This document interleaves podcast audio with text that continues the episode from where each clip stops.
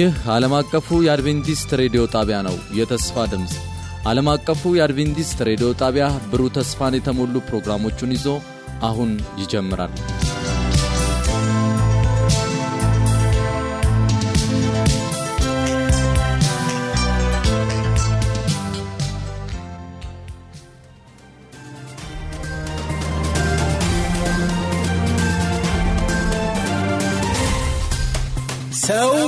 ከእግዚአብሔር አፍ በሚወጣ ቃል ሁሉ እንጂ በእንጀራ ብቻ አይኖርም ተብሎ ተጽፏል።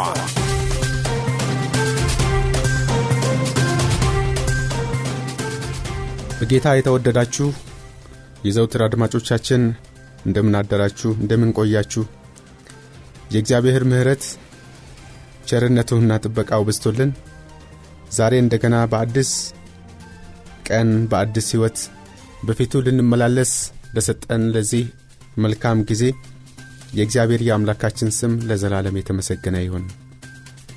የተወደዳችሁ እግዚአብሔር ለእኛ ካለው ከታላቅ ፍቅሩ የተነሣ ለዘላለም ከእርሱ ጋር እንድንኖር በኀጢአት የተበላሸውን ሕይወት እንደገና ለማደስ በእሱና በእኛ መካከል የተቋረጠውን ግንኙነት እንደገና ለማደስ ወደ እግዚአብሔር አምሳልነት ሁላችን እንድንለወጥና እንድናድግ ይህንን መልካም አጋጣሚና ዕድል ሰጥቶናል።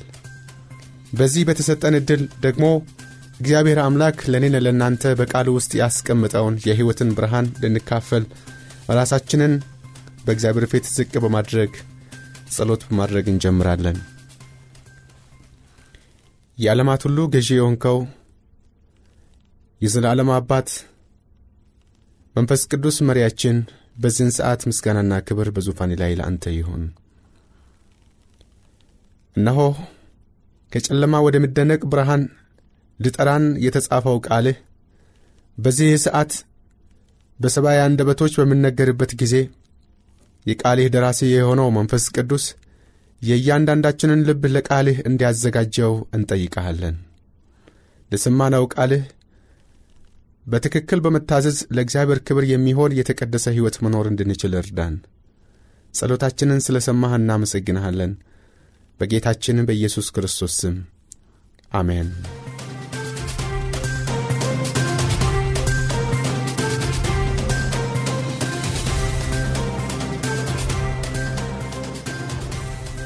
ዛሬ የምንመለከተው በዚህ ሰዓት የክርስቶስ ሕይወት ሞትና ትንሣኤ የሚለውን ክፍል ይሆናል።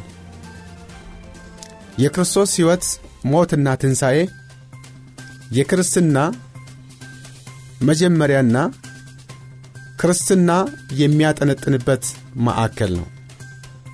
ያለ ክርስቶስ ሕይወት፣ ያለ ክርስቶስ ሞት እንዲሁም ደግሞ ያለ ክርስቶስ ትንሣኤ ለሰው ልጆች ተስፋ የላቸውም። ይህንን ታላቅ የሆነውን የእግዚአብሔርን ሐሳብ ወደ ሰው ልጆች ልቦና በማምጣት የእግዚአብሔርን ሐሳብ እንዴት አድርገን እኛ ሰብአዊያን መለማመድ እንደሚገባና እንደምንችል ያሳየን የኢየሱስ ክርስቶስ ሕይወት ሞትና ትንሣኤው ምናልባት ከትንሣኤ በኋላ ደግሞ የምንመለከተው ሌላው ክፍል ይኖራል።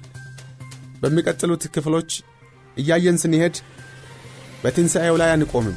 ነገር ግን ስለ እርጋቱ፣ ስለ ማማለድ አገልግሎቱ እንዲሁም ደግሞ ስለ ዳግመኛ መምጣቱ በቀጣይነት የምንመለከት ይሆናል።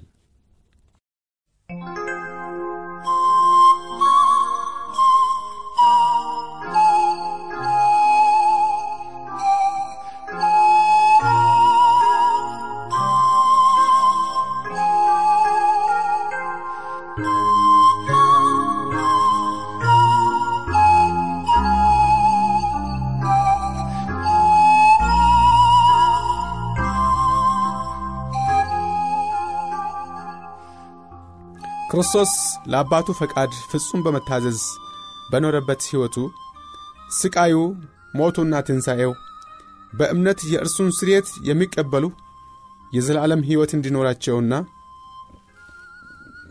ፍጥረት ሁሉ የፈጣሪን ዘላለማዊና ቅዱስ ፍቅር በተሻለ ሁኔታ እንዲያስተውሉ ለሰብአዊ ዘር ኀጢአት ስርየት መሆን የሚችልን ብቸኛ መንገድ አዘጋጀ።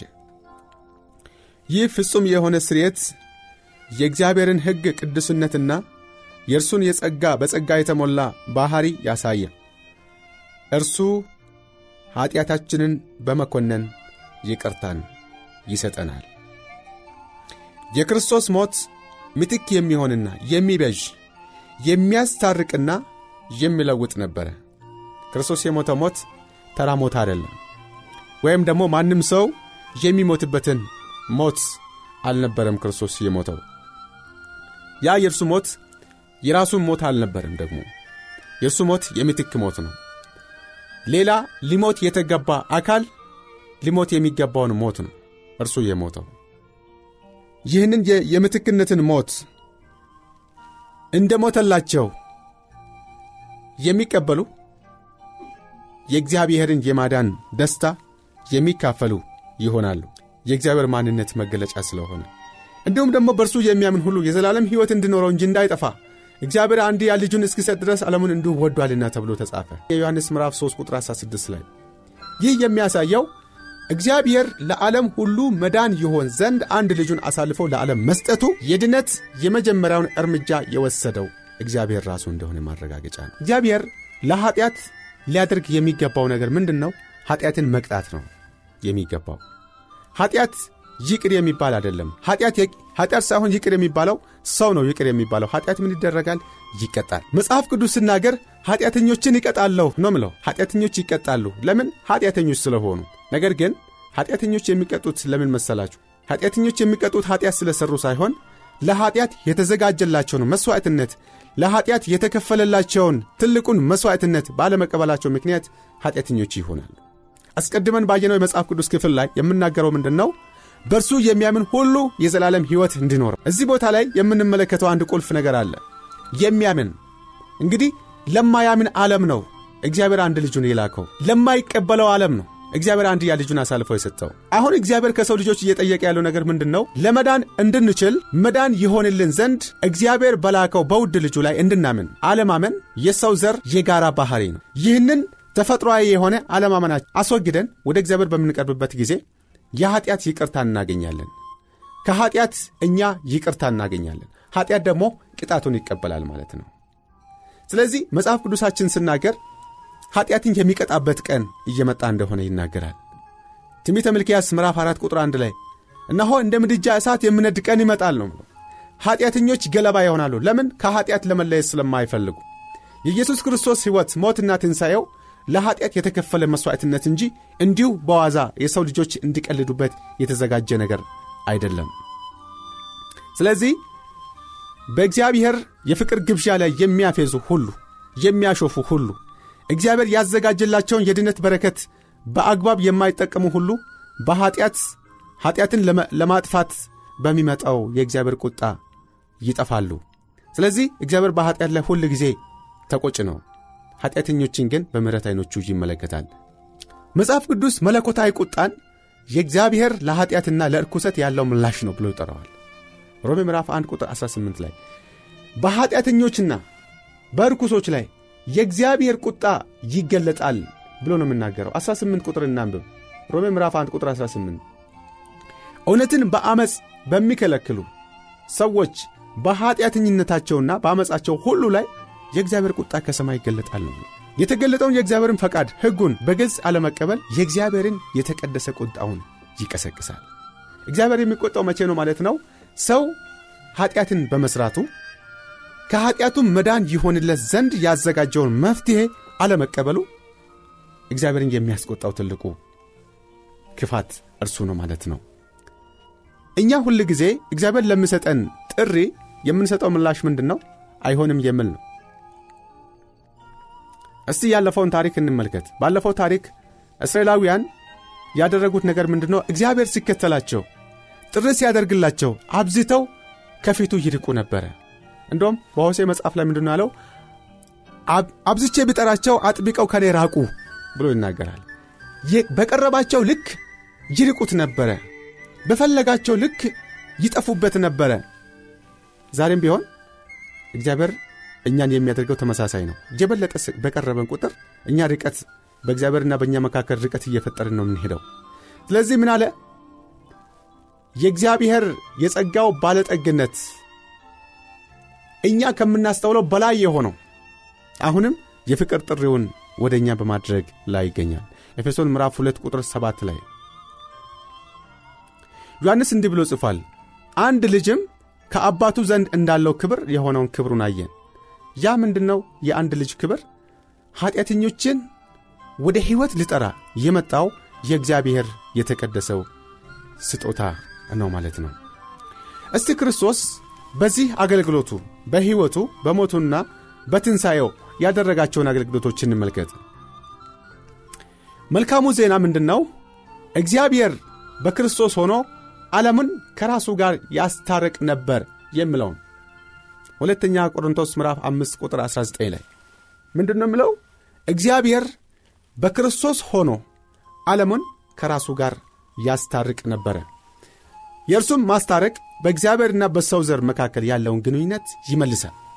ይህ ከላይ ያነበብነው ጥቅስ እንደሚያመለክተው ይህ ሂደት ኀጢአተኞችን ከእግዚአብሔር ጋር እንጂ እግዚአብሔርን ከኀጢአተኞች ጋር አያስታርቅም። ኀጢአተኞችን ወደ እግዚአብሔር የመምራት ቁልፉ ኢየሱስ ክርስቶስ ነው እዚህ ቦታ ላይ ልብ ልንል የሚገባ ነገር ምንድን ነው እግዚአብሔር ከእኛ ሐሳብ ጋር ይስማማል የሚል አይደለም። እግዚአብሔርና ሰው ታረቀ ማለት ወይም ደግሞ እግዚአብሔርና ኀጢአተኞች ታረቀ ማለት ሰው ወደ እግዚአብሔር ሐሳብነት ይመለሳል ማለት ነው እንጂ እግዚአብሔር ወደ ሰው ሐሳብነት ይመለሳል ማለት አይደለም። ወይም ደግሞ እግዚአብሔር ሐሳቡን ቀይሮ ፈቃዱን ቀይሮ ሕጉን ሽሮ በሰማይ ያለውን ያስቀመጠውን የእሱን ሥርዓት የዙፋኑ መሠረት የሆነውን የተቀደሰውን የእግዚአብሔርን ሕግ ሕግና ሥርዓት ቀይሮ ከወደቀው ከሰማያውያን ዘሮች ጋር አንድ ላይ ይሆናል ማለት ሳይሆን በኀጢአት የወደቀው የሰው ባሕሪ የክርስቶስን ማንነት በመላበስ እንደገና ወደ እግዚአብሔር አምሳልነት ይቀየራል ማለት ነው። እንግዲህ የማስታረቅ አገልግሎት የተባለውም ነገር ይሄ የማስታረቅ አገልግሎት ምንድን ነው እኛን ወደ እግዚአብሔር ሐሳብነት ይመልሰናል እንጂ እግዚአብሔርን ወደ እኛ ሐሳብነት አይመልሰው ይህን በደንብ አድርገን ልናስተውል ይገባናል። እግዚአብሔር ይህንን ታላቅ የሆነን ስጦታ ለሰው ልጆች ለመስጠት ራሱን ዝቅ ዝቅ ማድረግ ይገባው ነበረ ሰብአዊ ዘር እንድጠፋ ዝም ማለት ለማለት ደግሞ ሙሉ መብት ነበረው። አስቀድመን እንደተመለከት ነው በሰብአዊ ዘርና በእግዚአብሔር መካከል የተቋረጠውን ግንኙነት ለመመለስ ተነሳሽነቱን የወሰደው እግዚአብሔር ራሱ ነው ጳውሎስ እንዲህ ብሎ አጠናክሮታል። ጠላቶቹ ሳለን እግዚአብሔር ከልጁ ጋር በልጁ ሞት አስታረቀን። ወይም ደግሞ ጠላቶቹ ሳለን ከእግዚአብሔር ጋር በልጁ ሞት ታረቅን ይላል። አንደኛ ሮሜ ምዕራፍ አምስት ቁጥር አስር ላይ ከዚህ የተነሳ አሁን ግን መታረቁን ባገኝንበት በጌታችን በኢየሱስ ክርስቶስ በኩል በእግዚአብሔር ደግሞ እንመካለን። ቁጥር 11 ላይ መታረቅን ባገኘንበት ወይም ደግሞ እርቁን ባገኘንበት በክርስቶስ ኢየሱስ ጸጋ እንመካለን እንጂ ከራሳችን የሆነ የምንመካበት ምንም ነገር የለም። ስለዚህ የክርስቶስ የማስታረቅ አገልግሎት በእኛ በኩል ፈጽሞ ሊሆን የሚችል ነገር አይደለም። ተስፋ ቆርጠን በሞት ሸለቆስ ያለንበትን ካለንበት ቦታ ለማውጣት ነው። እግዚአብሔር አምላክ አንድ ልጁን ወደዚህ ዓለም እየላከው ስለዚህ የተወደዳችሁ የጌታ ልጆች ይህንን የክርስቶስን አገልግሎት የክርስቶስን ሕይወት የክርስቶስን ሞትና ትንሣኤ የምንቀበል ስንሆን የእግዚአብሔር ፈቃድ ምን እንደሆነ በትክክል ልናስተውል እንችላለን ማለት ነው። የክርስቶስ ሞት አስፈላጊነት ምንድን ነበር? ለምንድን ነው የክርስቶስ ሞት አስፈላጊ የሆነው? አፍቃሪ ለሆነው ለእግዚአብሔር የእርሱን ፍትሕና ጽድቅ ለመጠበቅ ኢየሱስ ክርስቶስ የስርየት ሞት ግብረ ገባይና ሕጋዊ አስፈላጊነት ያለው ሆነ። የእግዚአብሔር ፍትሕ ኀጢአት ወደ ፍርድ እንዲቀርብ ይጠይቃል። ስለዚህ እግዚአብሔር በኀጢአትና በኀጢአተኛ ላይ ፍርድን መፍረድ አለበት።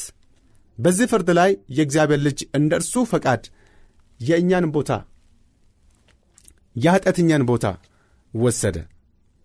ስሌት ያስፈለገበት ምክንያት ሰው በእግዚአብሔር የቁጣ የጽድቅ ቁጣ ስር ስለሆነ ነበር ለኀጢአት ይቅርታ የመስጠት ወንጌልና የክርስቶስ መስቀል ምስጢር ልብ የሚገኘው በዚህ ውስጥ ነው የክርስቶስ ፍጹም ጽድቅ የእግዚአብሔርን ፍትሕ በበቂ ሁኔታ ያሟላል። እግዚአብሔርም የክርስቶስን መሥዋዕትነት በሰው ሞት ምትክ ለመቀበል ፈቃደኛ ሆነ።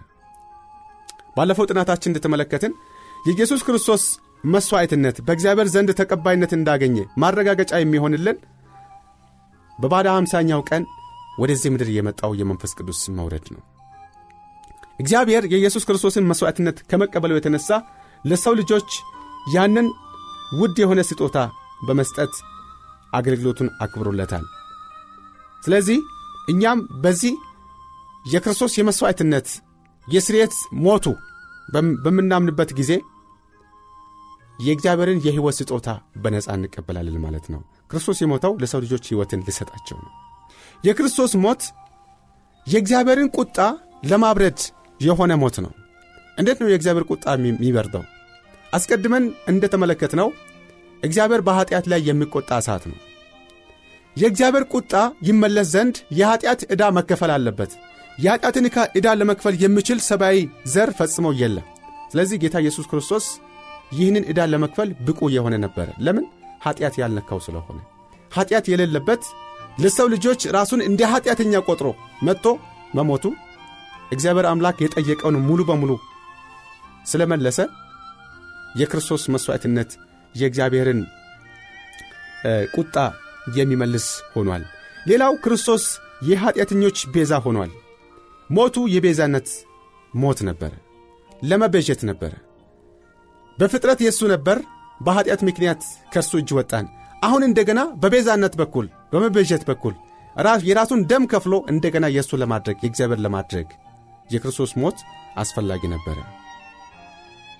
ስለዚህ ክርስቶስ ያደረገው ይህ ትልቁ መሥዋዕትነት እኛን ወደ እግዚአብሔር መንግሥት እንደገና የመቀላቀልን መብት ሰጠን ማለት ነው። ጠፍተን ነበር አስቀድመን የእግዚአብሔር ልጆች የሆን አሁን ግን በክርስቶስ ኢየሱስ እንደገና የእግዚአብሔርን ልጅነት አግኝተናል። ስለዚህ መጽሐፍ ቅዱስ እኛን ከታሰርንበት የሞት ግዞት ውስጥ አውጥቶናል። የሞትን ግዞት ሰብሮታል። አሁን እንደገና ወደዚህ የሞት ቀንበር ወይም ደግሞ የኀጢአት ቀንበር በምንመለስበት ጊዜ እግዚአብሔር የሰበረውን የሞት በር እንደገና ለመሥራት ለመገንባት እንሞክራለን ማለት ነው። ለዚህ ነው ኀጢአተኞች በእግዚአብሔር የጽድቅ ቁጣ የሚጎበኙት። ምክንያቱም እግዚአብሔር ያዘጋጀላቸውን መዳን ሳይቀበሉ ስለሚቀሩ። ከዚህ የተነሣ ክርስቶስ ሁለት ማንነት፣ ሁለት ተፈጥሮ ያለው ሆነ። መለኮታዊ ተፈጥሮና ሰብአዊ ተፈጥሮ ያለው ሆነ። ለዚህ መጽሐፍ ቅዱስ እንዲህ ይላል አንደኛ ቆሮንቶስ ምዕራፍ 5 ምዕራፍ 15 ቁጥር 45ና 47 ላይ የመጀመሪያው አዳም ለሰው ልጆች ሁሉ ሞትን ይዞ እንደመጣ ሁለተኛው አዳም ደግሞ የዘላለምን ሕይወት ይዞ መጥቷል። ሁሉ በአዳም እንደሚሞቱ እንዲሁ ሁሉም በክርስቶስ ሕያዋን ይሆናሉ ይላል አንደኛ ቆሮንቶስ ምዕራፍ 15 ቁጥር 22 ላይ የመጀመሪያው አዳም ሊታዘዝና ሊቋቋመው ያልቻለውን የእግዚአብሔርን ሕግ ሁለተኛው አዳም በመታዘዝ ለሰው ልጆች ሁሉ ሕይወትን ሰጥቷቸዋል። እንደምንመለከተው የመጀመሪያው አዳም የነበረው ኀጢአት ባልነበረበት ዓለም ነበር። ኀጢአት ባልገባበት ፍጹም በሆነ የእግዚአብሔር ፍጥረት መካከል የበላይ ገዢ እንደሆነ እግዚአብሔር ሽሞት ነበር። በኤደን ገነት ውስጥ የመጀመሪያው አዳም የተላለፈውን የእግዚአብሔርን ሕግ ኢየሱስ ክርስቶስ በበረሃ በምድረ በዳ ያንን ሕግ በመጠበቅ ለክርስቶስ ኢየሱስ ለእግዚአብሔር ትክክለኛ የሰው ልጆች ተወካይ ሊሆን ችሏል። የአዳም ዓመፅ ለሁሉም ኀጢአትን ኩነኔንና ሞትን አመጣ።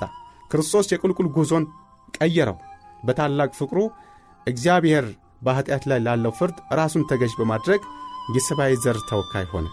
በሰዎች ምትክ መሞት ከኀጢአት ቅጣት ነፃ በማውጣት ንስሐ ለሚገቡ ኀጢአተኞች የዘላለምን ሕይወት ሰጣቸው።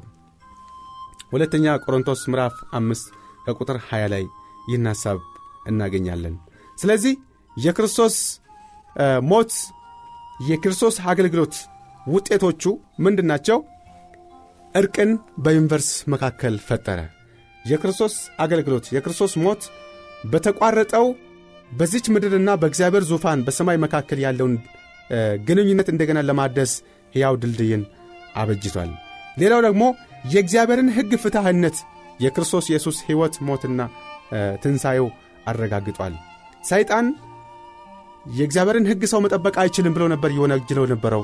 አሁን ግን ጌታ ኢየሱስ ክርስቶስ የእግዚአብሔርን ሕግ ሙሉ በሙሉ ስለታዘዘ የእግዚአብሔር ሕግ ፍትሐዊ ሰው ልታዘዘው የሚችል እንደሆነ ማረጋገጫ ሰጥቶናል። ሌላ የጽድቅን ትልቅ የሆነ ስጦታ ለሰው ልጆች ሁሉ ሰጥቷል። ሁሉም ኀጢአተኛ ነው። ነገር ግን ኢየሱስ ክርስቶስን በምንቀበልበት ጊዜ እያንዳንዳችን የክርስቶስን የጽድቅ ልብስ እንደምንላበስ ጌታ ኢየሱስ ክርስቶስ አረጋግጦልናል።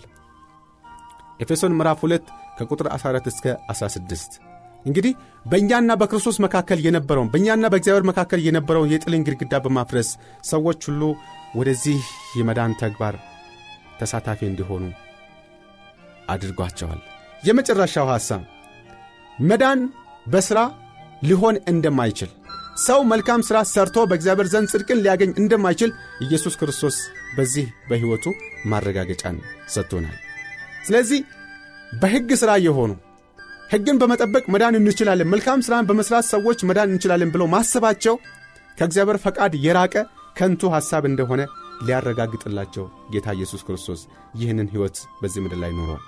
ከእግዚአብሔር ጋር ያለንን ግንኙነት አድሶልናል። አስቀድሞ የነበረው የሞት ሥርዓት ሁሉ ተሽሮ አሁን በክርስቶስ ኢየሱስ ሁሉም ሰው እግዚአብሔር አባቴ ብሎ ሊጠራ የሚችልበትን የልጅነትን ማዕረግ ተቀብሏል። ስለዚህ የተወደዳችሁ የጌታ ልጆች በዚህ ቃል የምንመለከተው የኢየሱስ ክርስቶስ አገልግሎት፣ የኢየሱስ ክርስቶስ ሕይወት፣ የኢየሱስ ክርስቶስ መሥዋዕትነት፣ ሞቱና ትንሣኤው ለሰው ልጆች ወሳኝና የመጀመሪያ የድነት እርምጃ ነው። ይህንን በመቀበል ሁላችን በክርስቶስ ኢየሱስ የተዘጋጀልን የሕይወት መንግሥት ወራሾች እንድንሆን እግዚአብሔር አምላክ ጸጋውን ያብዛልን። እግዚአብሔር የሰማናውን ቃል እንድባርክልን ራሶቻችንን ዝቅ በማድረግ በጸሎት ይህንን ክፍል እንደመድማለን። ታላቅና የተፈራ የዘላለም አምላክ ስላደረክልን መልካም ነገር ሁሉ ስምህ ለዘላለም ይባረክ። በኢየሱስ ክርስቶስ ስለ ሰጠህን የዘላለም ሕይወት ተስፋ እናመሰግናሃለን። ጌታ ሆይ አሁንም ቢሆን የቃልህ መገለጥ በልባችን ላይ ክብርህን ይገልጽ ዘንድ እንጠይቃለን። በነገር ሁሉ አንተ ክበር፣ አባትነትህ ፈጽሞ አይለየን። በጌታችን በኢየሱስ ክርስቶስ ስም አሜን።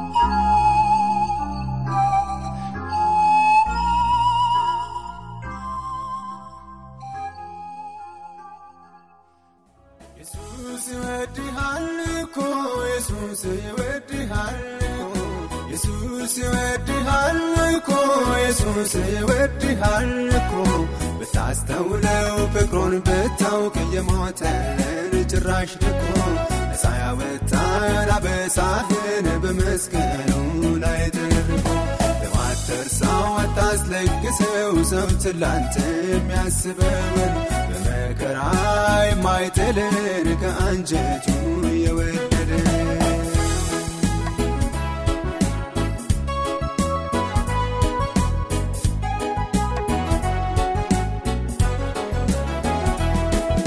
ያጠላትህ ያደባ ሁለ ዘውትር የምዋጋ ለጊዜው ታይቶ በመጠፋ ጥቅም መስሎ የምትጋ አያስረሳኝ ያንን ተስፋ የቀራንዮውን ፍቅር ዋጋ ተቃወመው ካንተ ይርቃል የበቃል የአምላክ ጸጋ ኢየሱስ ይወድሃል እኮ ኢየሱስ ይወድሃል እኮ ኢየሱስ ይወድሃል እኮ ኢየሱስ ይወድሃል እኮ ብታስተውለው ፍቅሩን ብታውቅ የሞተልን ጭራሽ ልኮ ነፃ ያወጣን አበሳህን በመስቀሉ ላይ ተደርጎ በማትረሳው አታስለቅሰው ሰው ትላንት የሚያስበውን በመከራ የማይጥልን ከአንጀቱ የወደደ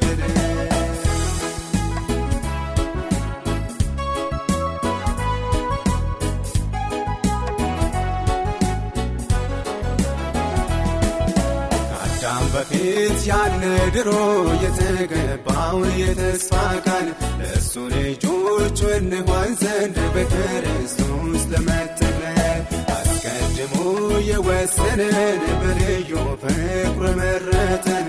አምላካችን ሁሌ መስገን ከሞተ ፋፍ የታደገን ኢየሱስ ይወድሃል እኮ ኢየሱስ ይወድሃል ኢየሱስ ይወድሃል እኮ ኢየሱስ ይወድሃል እኮ ከአዳም በፊት ያለ ድሮ የተገባው የተስፋ ቃል ለእሱ ልጆች እንሆን ዘንድ በክርስቶስ ለመጠቅለል አስቀድሞ የወሰነን በልዩ ፍቅሩ መረተን አምላካችን ሁሌ መስገን ከሞተ ፋፍ Yesuusi weetti halluu Yesuusi weetti halluu Yesuusi weetti halluu Yesuusi weetti halluu Bitaas ta'uu dha'uu beekuun beektaa kiyya mootaa jiraash dhaquu. ነፃ ያወጣን አበሳህን ላይ ደርጎ በማትደርሰው አታስለቅሰው ሰው ትላንት የሚያስበውን በመከራ የማይጥልን ከአንጀቱ የወደደን